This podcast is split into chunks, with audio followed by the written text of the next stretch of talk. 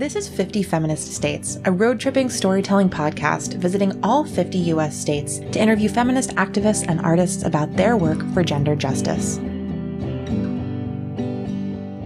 the glaciers of Alaska to the dunes of Indiana, I want 50 feminist states. From the waves of New Hampshire to the skies of Montana, I want 50 feminist states.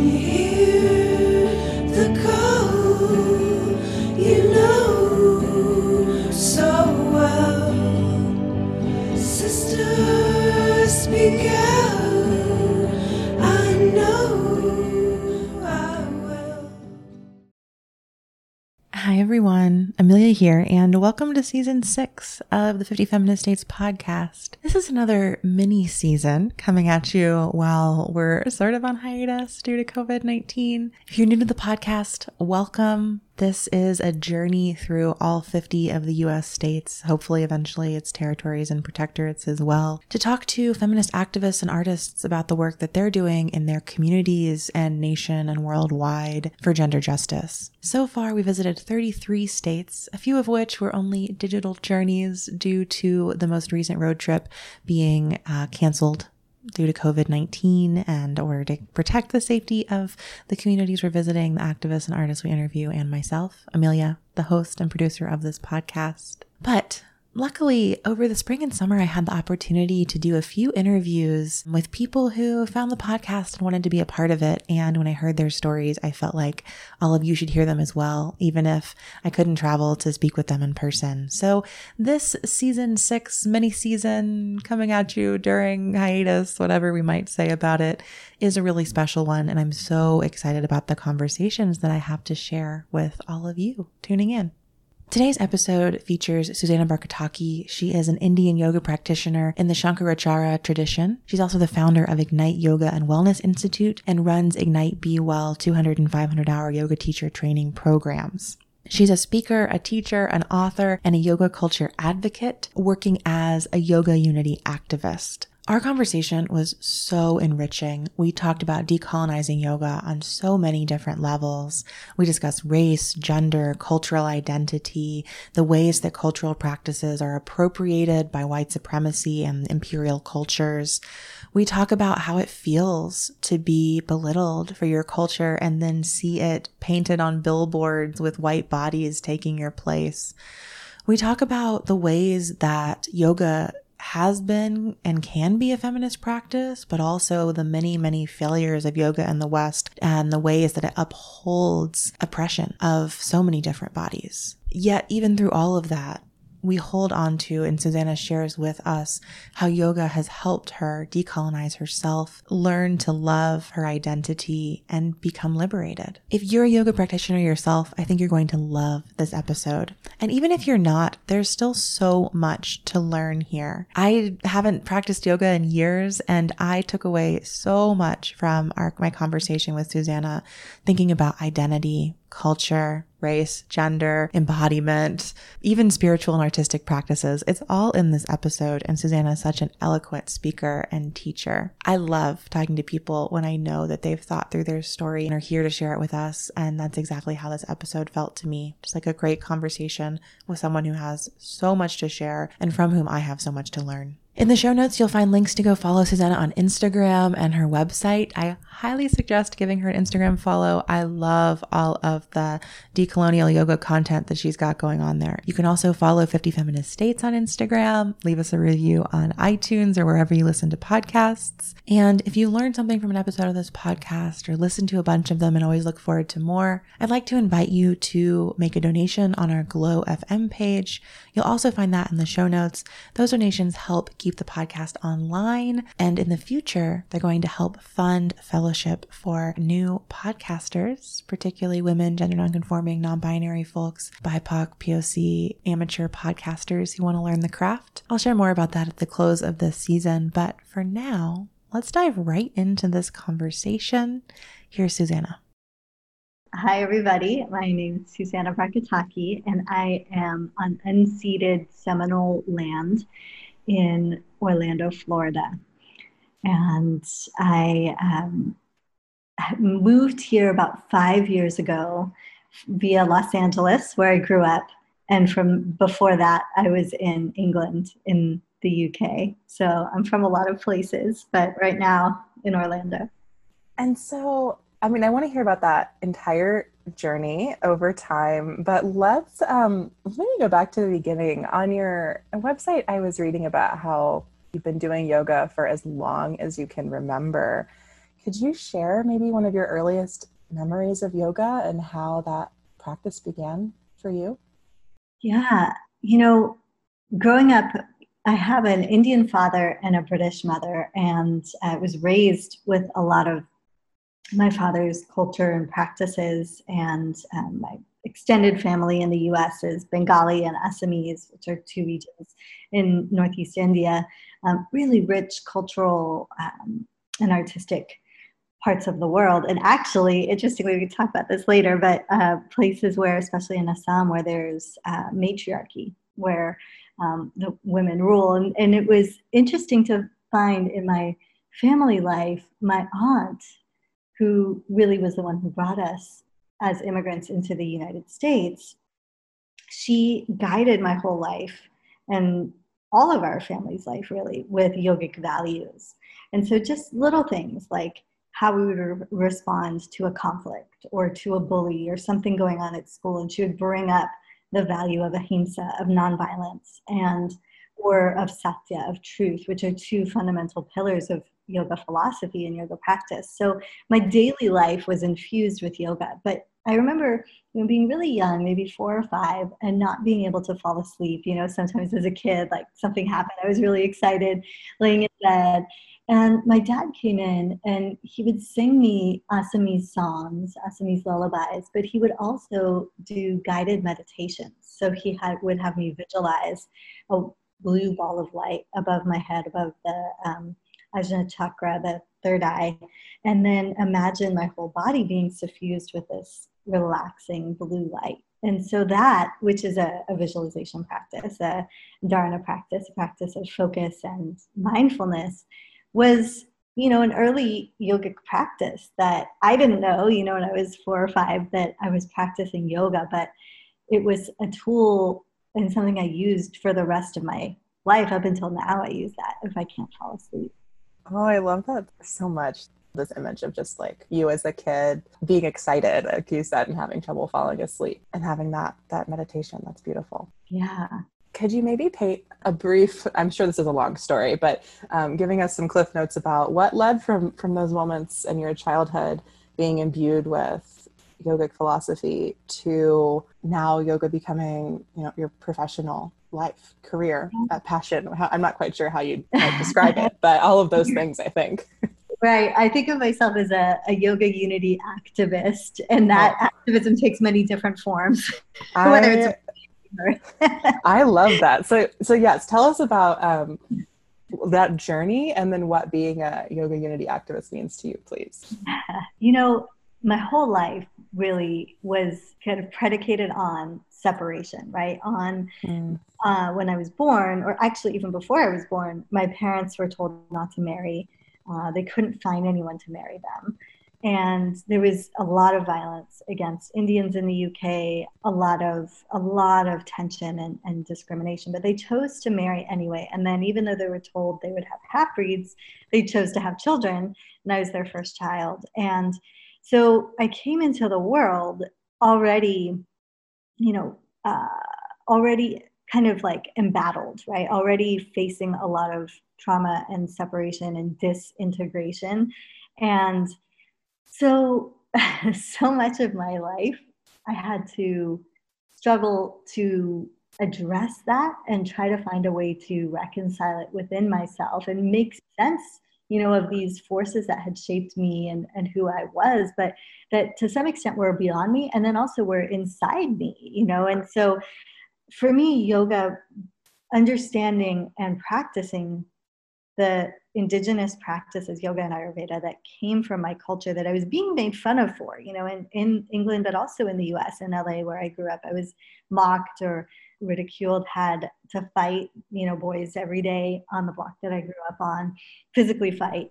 So all of this was Mm. happening, kind of attacking me in my identity, both as a young woman, as a girl, and also as a brown girl.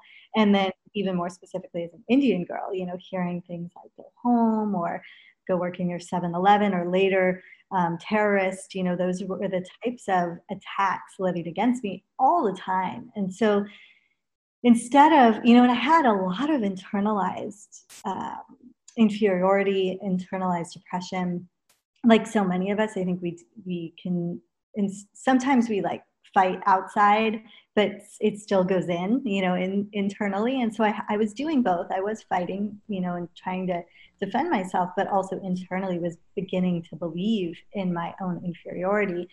And so, in uh, probably around uh, end of high school, while I was in college, I had this amazing collective of anti-racist activists, you know, queer, feminist colleagues and friends who we really were just supporting each other and reminding each other of who we were and you know, giving each other places to stay when people were getting kicked out of their houses for being queer and all, all those types of things. And so one of our practices was to in, affirm one another in our own, you know, places of power. And so it was really through that group of friends. Um, it was just an ad hoc group. We just came together, you know, and, and supported one another. And they were like, hey, you know, why don't you study the practices that that come from your your heritage you know even though these were the things i had been mocked for or made fun of for in the past. And i'm so grateful that i had that community to reaffirm for me you know who i, I was. Um, mm-hmm. i think sometimes we need that you know we need other people to lift us up. And so i began studying yoga and ayurveda as both a tool of like self autonomy you know and, and believing in myself and where I came from.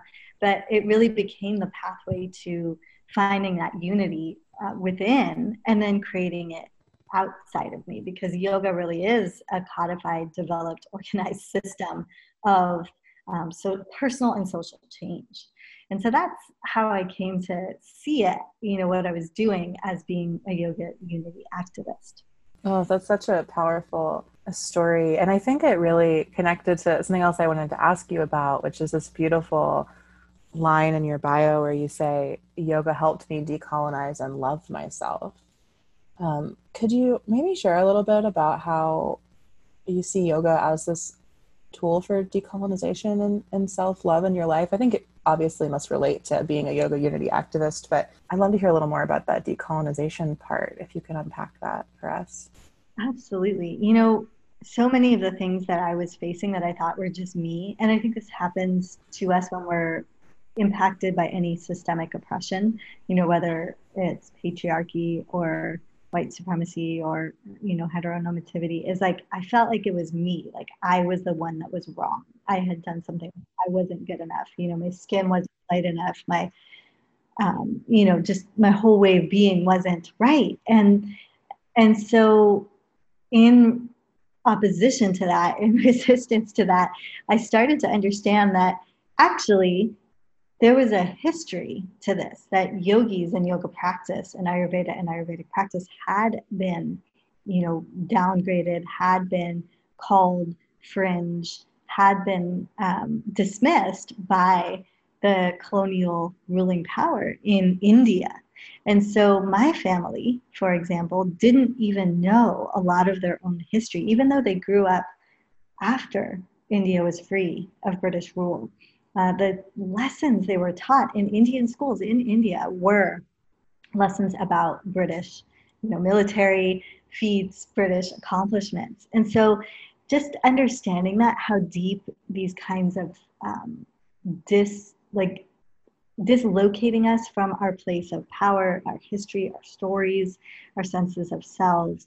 Um, it was no surprise when I understood that, that I felt so little love, you know, that I felt mm. so much disgust and and even and and hatred for who I was. And so I it's like, you know, this this is not oh this loving myself is going to be a project where I also love where I come from. You know, it's not going to be enough to just write affirmations or follow the things that people were saying to do to, to feel good about myself. I realized I have to actually love all of who I am and where I come from and what that means.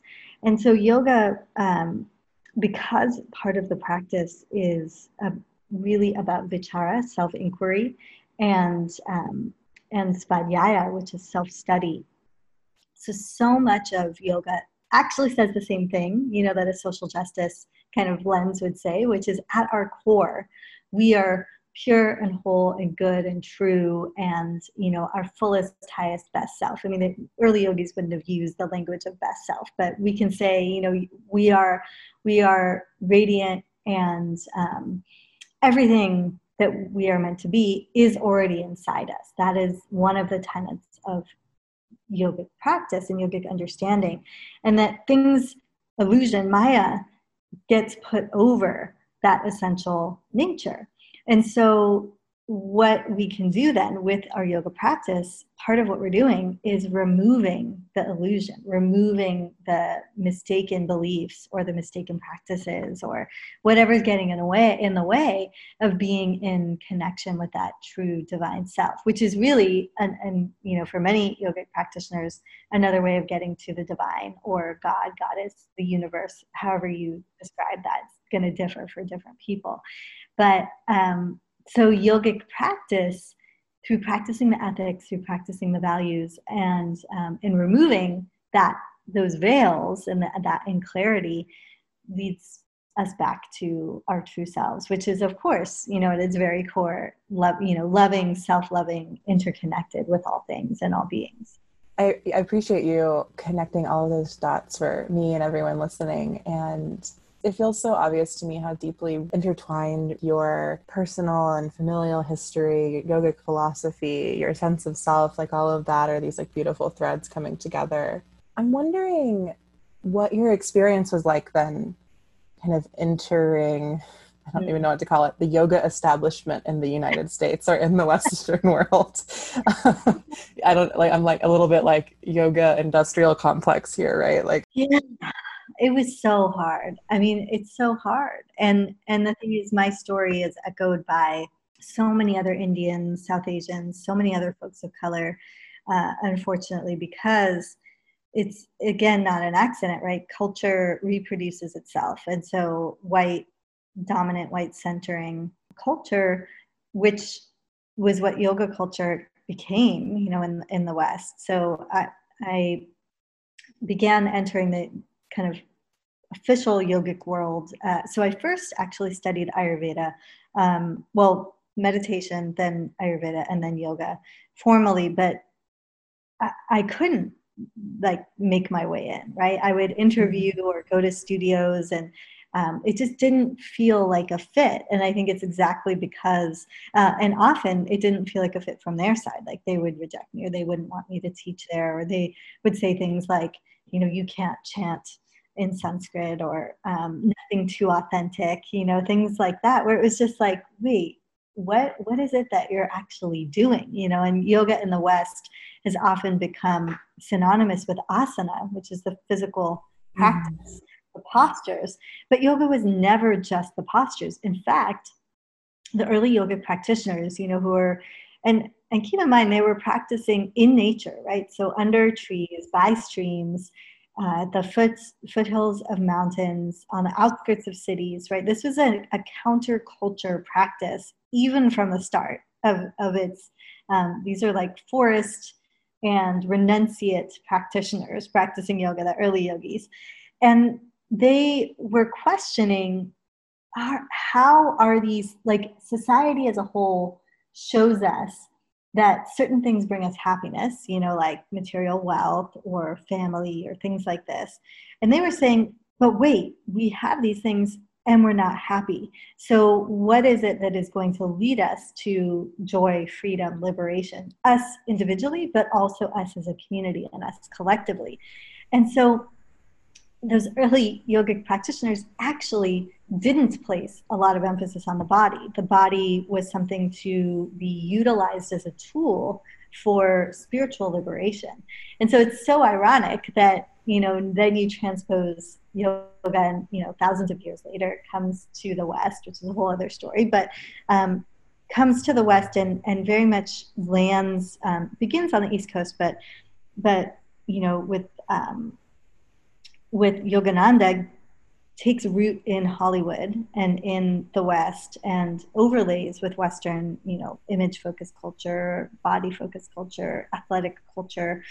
And that legacy it has shaped what we see yoga as in the West today. Mm-hmm. And so um, so when someone like myself or or anyone else who's like, hey, can we you know focus on meditation or talk a little bit about yoga ethics or yoga philosophy comes in it's just wasn't an easy fit. And so there was a lot of rejection, a lot of frustration, um, not to mention a lot of, you know, overt and covert racism and microaggressions. And so, you know, for many years, I just kind of worked in what I guess like not anonymity, but but no one really cared what I was doing. Um, I, I, would see colleagues who had started doing the same thing around the same time I had, who who were white, who became like incredibly famous yoga teachers. And I was doing similar things, um, but bringing in yoga philosophy and, and Ayurvedic practice and other aspects of, of what yoga is as a system.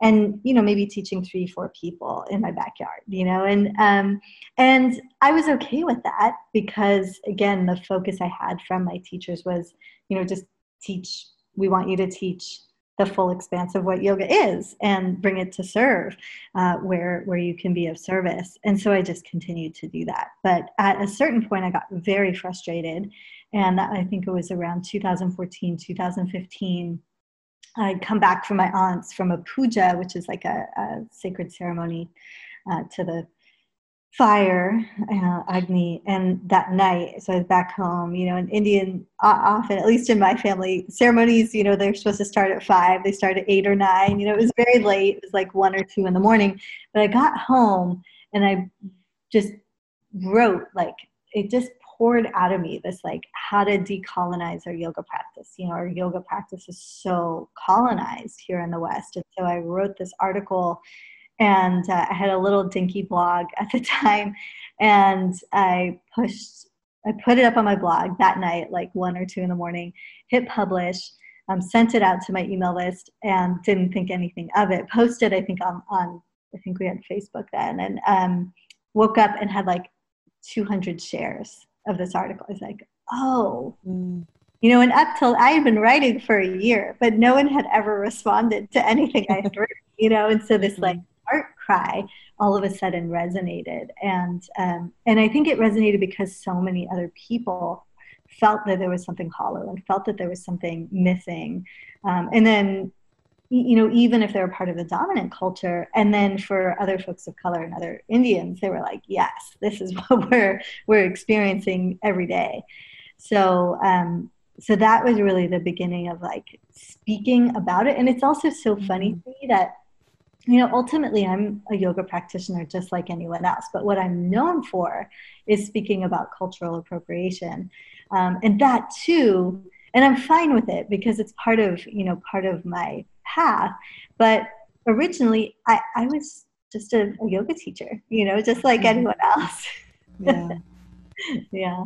Yeah, I feel like I often talk to activists and organizers who kind of live in that liberating and conflicting space of needing to have these conversations for their own freedom and wholeness in the world, but also sometimes just wanting to be a yoga practitioner or an artist without the labels of race or gender or class or other things coming to the fore of that. And that kind of challenge of it's always both and, right? Like always wanting to talk about decolonization, but also maybe to be able to teach yoga without it being the only thing anyone wants to talk to you about sometimes i can imagine that space yeah i mean because that gets into tokenization right mm-hmm. and and so what i love is talking about talking about these things but then going going to you know yoga is really here as a vehicle to move through us. It didn't come to any one person.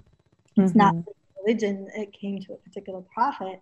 It, it's a practice that has been evolved and codified and is continuing to you know be developed and codified and, and understood and practiced. And and it's here for our liberation. It's here for our practice and it's here for our um, exploration and embodiment. And so that's the piece too i love to get to is well what does that mean? You know how do we how do we get to unity? Um, not a unity that denies our differences or you know tries to like say we're all one too quickly but a unity that really embraces all of who we, we each are.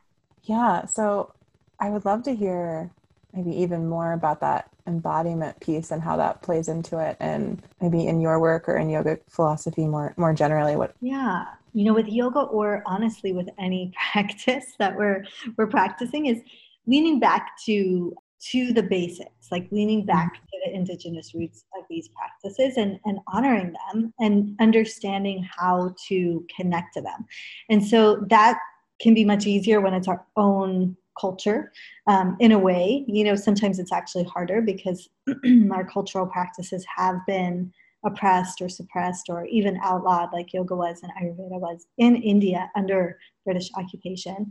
And so, um, and so yet we can all we all come from somewhere we all have points of origin we have cultural roots and you know a lot of early yogic practice was very much an earth-based practice an elemental practice a practice of connecting to the earth prithvi of connecting to agni fire to surya the sun you know to jal water like to all these different elements. And so there's a way that um, that getting back into kind of a natural rhythm in my life or inviting people into that rhythm in their own lives it it helps us decolonize and unpack uh, what now is kind of white supremacist like heteropatriarchal rushing busyness you know being disconnected from ourselves and so there's so many ways to do that and and yoga isn't it's certainly not the only one um, there are many ways, but mm-hmm. for me, it's such an effective one, you know, because it's not a religion, uh, although it's developed and grown alongside many religions and has influenced many religions like Hinduism, Jainism, you know, Sikhism later, um, Christianity, Islam, um, and yoga has been influenced by many religions, most notably Hinduism. But it is it it's always been a sort of kind of counterculture and revolutionary practice that's seeking to find freedom. So it asks that question like, how do we find freedom? How do we embody that freedom in our own lives? And continually by inviting that self inquiry, um, I think that's how we, we begin to embody um, our own liberation and our own practice is like, how can I be really devoted to? And show up to that question of uh, my own freedom and not and and that question of my own freedom expands to you know who is the my right? Like who is i? And and so it's our own freedom. And then you know and and it grows broader and broader and broader. And that's part of uh, a yogic practice is it it expands beyond just the self because mm-hmm. as we're practicing, we begin to see the interconnectedness of all things. Mm-hmm. Before we kind of started recording, this is, I think, connecting to something you mentioned about the potential for yoga to be a feminist practice more mm. specifically, and the um, the ways in which I think yoga in the West has at times strived for that, and at times very deeply failed in that endeavor. Um, could you talk a little bit about what you were thinking there, and and how you see the relationship between feminism and yoga, maybe both like its potential and what it actually is. There have always been, you know, women yogis and and agender yogis, and um, but the majority of what we see in the Indian tradition are male yogis, and yoga has often been coded as a masculine practice. In you know historically um, so so there is i want to say there's like feminist strains and feminist elements throughout even yogic history however the way that it sort of got um, the dominant narrative transmitted yoga is as a very male experience in male practice. And so when all of a sudden now, you know, you think of a yoga teacher, uh, like if I just asked folks listening, like think of a yoga teacher or think of a yoga practitioner. Or if I asked you to look it up online, right, Google it mm-hmm. or on Instagram, what would what we would mostly see would be a white, cisgendered, thin, able-bodied woman. Mm-hmm. And so there's been this total revolution, right? If we've gone from a practice that was coded male, you know, and masculine, to one that is represented predominantly by women, there is a huge shift. And a huge shift too in the locus of power when we say, okay, you know, I'm going to go take a yoga class or I'm going to learn from a yoga teacher. For many people, that teacher that they envision or hold in their mind or that they go and practice with is going to be a woman, you know? Um, mm-hmm. And so that itself is, an, is a really interesting phenomenon and how it happened, what are the, all the factors that contributed to it. I, I'm not even sure. I think that's a great research project for somebody. mm-hmm. but, but what I will say is, you, you know, there can be a way that even though the form of who is holding the position of power shifts, the structure that they're in and that they're upholding doesn't shift. And so, mm-hmm. in that way, I think like when it's a body focused culture, when it's a body shaming or body hating culture, when it's goal oriented, right? All of those things. So, even though the figureheads are female formed, there's still a lot of anti, um, I, w- I would say like anti feminist beliefs and anti feminist practices that happen in yoga culture, even though it's women kind of leading in many ways the, the yoga culture in the West. And so all of those things make me see the failings of the project, right, as as a feminist project, but also the potentials. And so that's one whole piece of it, um, leaving out race. And then the other piece mm-hmm. that's really important is it's white centering, right? Because the practice shifted from Indian men to white women, you know, as the kind of locus of power. And so, what is that?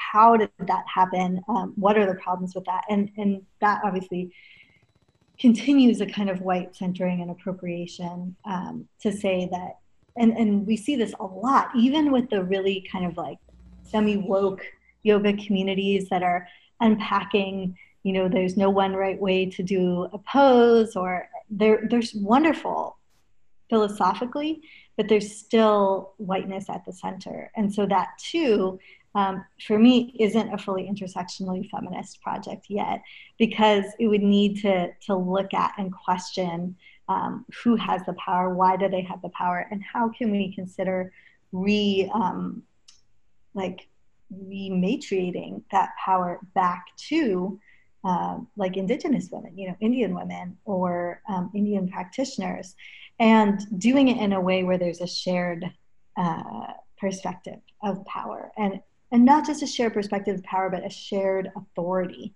in yoga in the West.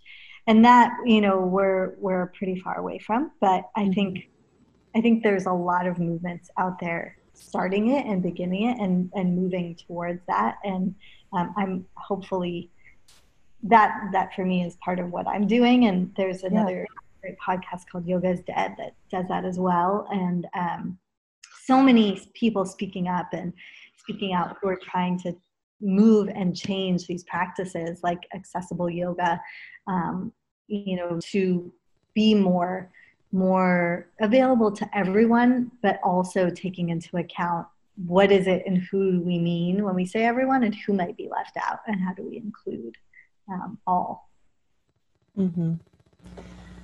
yeah i um, I mean, I think it's safe to say that your work is certainly like an important thread in those conversations. And I also found the Yoga is Dead podcast last summer when it came out, and and I remember listening to the the first episode, which is like what, like yoga is dead and white women killed it or something.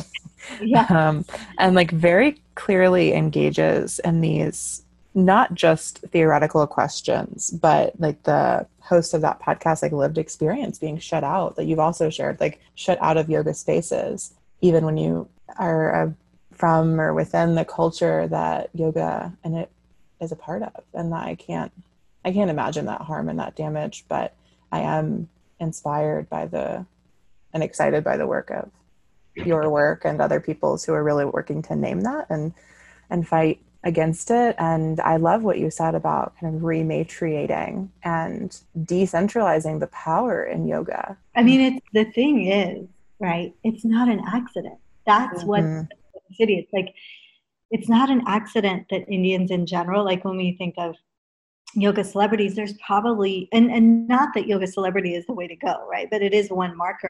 We probably can't think of any Indian yoga celebrities except perhaps Chopra, and um, and if there's only one, right, that this practice for thousands of years was codified, developed, organized by Indian people, uh, we wouldn't have, we wouldn't go to a sweat lodge, you know, or, or an indigenous First Nations, you know, Native American ceremony that wasn't um, led by an indigenous Native person.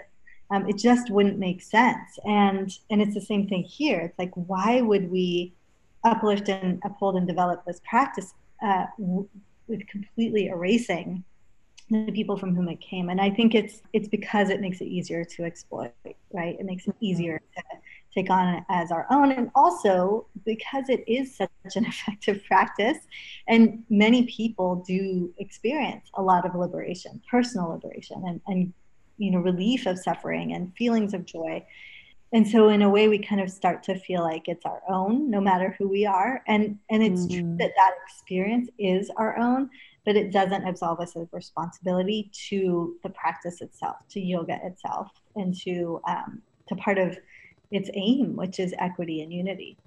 Mm, oh, I think that's such a such a profound statement, and that urge, that kind of motivation that you're talking about there, of feeling something deeply and then claiming it as your own, and in doing so, erasing its entire history and context. That specific thing feels like such a colonial white supremacist character, like characteristic of those structures to me that turning that personal connection into immediate ownership and erasure of context is just how so much harm has been done in yoga and elsewhere. And I really appreciate you also naming that that's on purpose. It's not an accident.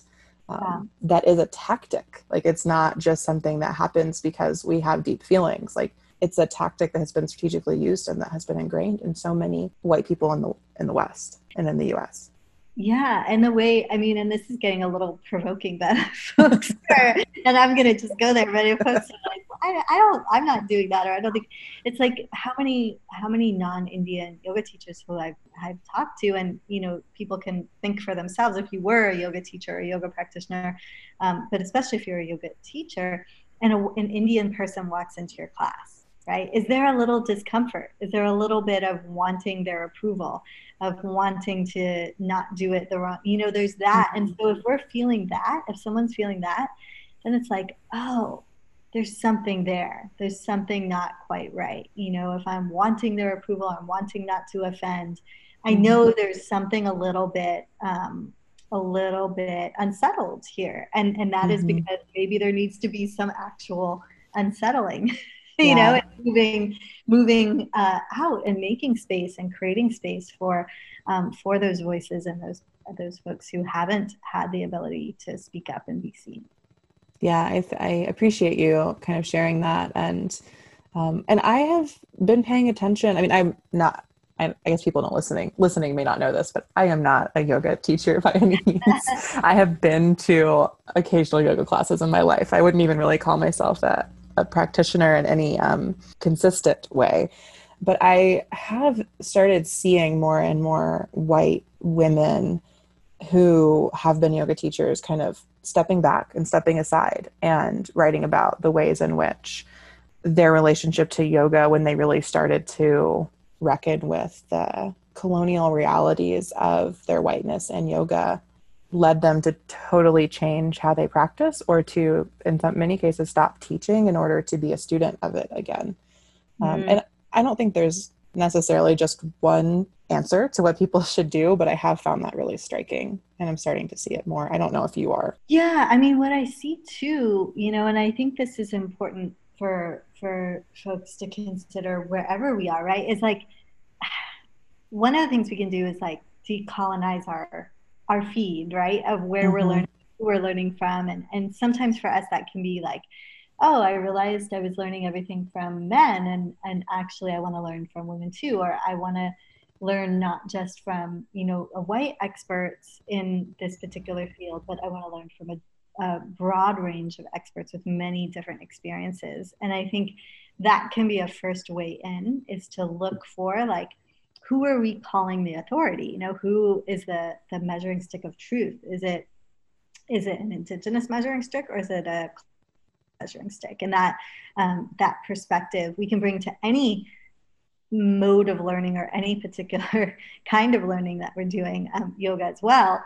And we can also collaborate right? We can if we are practitioners or you know quote unquote experts in a certain field like just a concrete example i run yoga teacher trainings and i have for about a decade is i'm not the only teacher on the teacher training you know and and so there's you know black yoga teachers who come in and teach. There's Latinx yoga teachers, there's trans yoga teachers, there's you know other South Asian yoga teachers. And all of that for me is a really important part of me holding that role of quote unquote expert is that I'm not the only expert. And what I'm also trying to share with the students is they're the experts too, right? We're all involved in this learning together. Uh, and and it's important to have a not a tokenized learning team, but a really truly representative and diverse learning team um, or teaching team, and then also um, that that no one has a monopoly on truth, right? We get mm-hmm. to all mm-hmm. explore. I I can give people tools and critical thinking and share the tools and knowledge that my teachers have shared with me, but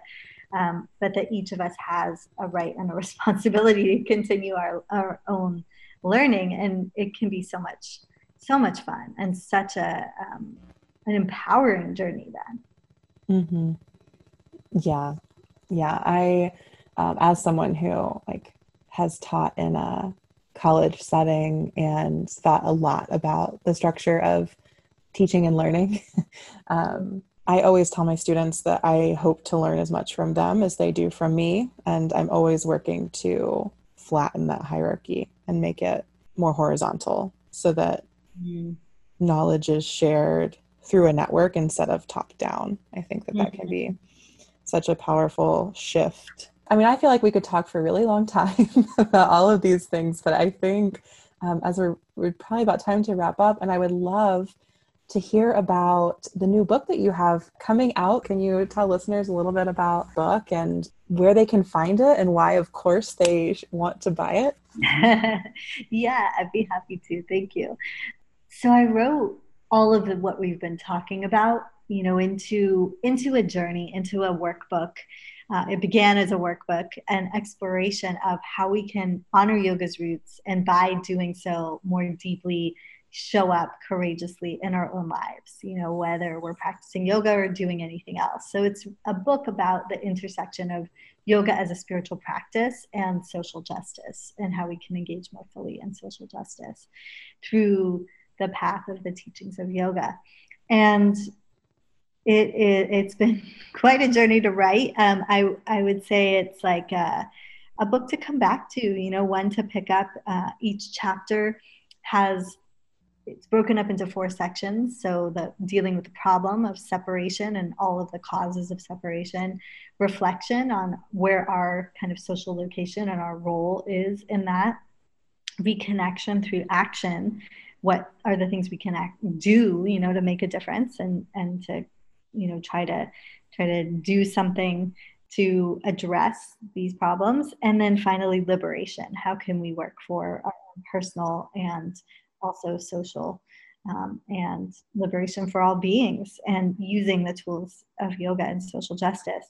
And each section has reflection questions things to um, and action steps things to to do and bring alive, including, you know, even like form letters or letters you can take and then share with um, with like if you see a workshop or an event that's that's not very representative where you can you know take it and then write or places to reparations organizations. So it's it's aiming to be both very um, reflective and uh, process and even itself kind of a, a, spiritual journey while also being very concrete and actionable. And i think i i managed to strike that that balance um, because that's kind of who i am is I, I work in both and walk in both worlds all the time. And so i'm excited for it you know and and to share and to hopefully do some just see where it goes you know and, and invite people in to share with me too how they're applying the tools that they um, get from it. So the, the place you can find it is on my website, which is Susanna Barkataki. So my name slash book. And you can also download, you can download a free chapter or buy the book there. Awesome. And I'll be sure to link to that in the show notes. Um, and if folks want to interact, engage with you in other ways, where can they find you online or I guess there's not really in person finding anyone lately, but where can they find you? Yeah, so I do a lot of, I like to call what I do on Instagram my instigations. I do a lot uh, of uh-huh. instigating and asking provoking questions and um, giving, you know, resources. Like I recently did one around like six things to look for if you're um, looking for a decolonized yoga teacher training or is it possible to run a decolonized yoga retreat? You know those types of questions and provocations and um, so on instagram which is just my name at instagram. Yeah i was looking through that this morning and and just like clicking on everything. There's so much to you're putting out so much amazing content and there's so much to learn. I, i'm just, just excited to know you and also to know the folks who are listening to this podcast who are wanting this too and working for this too. So I'm I'm feeling grateful and heartened and even in in the challenging times that we're all in, I think feeling that sense of connection. Um, so thank you. Oh, thank you so much. I feel the same way and so appreciate you. So artic- like naming that so so compellingly and, and sweetly at the same time. I really, really appreciate that. And I'm just so glad to have you as part of the, I think of it as like the 50 Feminist States family with all these amazing organizers and activists and artists that are all working for justice and liberation across the US and and many globally as well and it's such a joy to have you in the fold. So thank you so much for your time. This has been wonderful. Thank you. 50 estados feministas.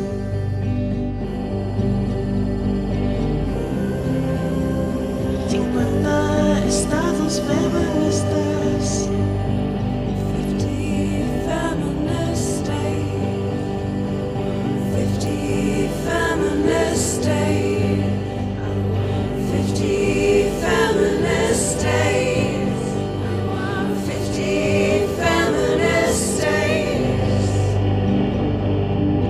Thanks for tuning in to this episode of 50 Feminist States. You can find show notes at 50feministstates.com slash podcast and follow us on Instagram at 50 Feminist States. Special thanks to Danielle Signs and Jessica Naria for our theme song. Until next time, Wild Ones, we'll see you on the road.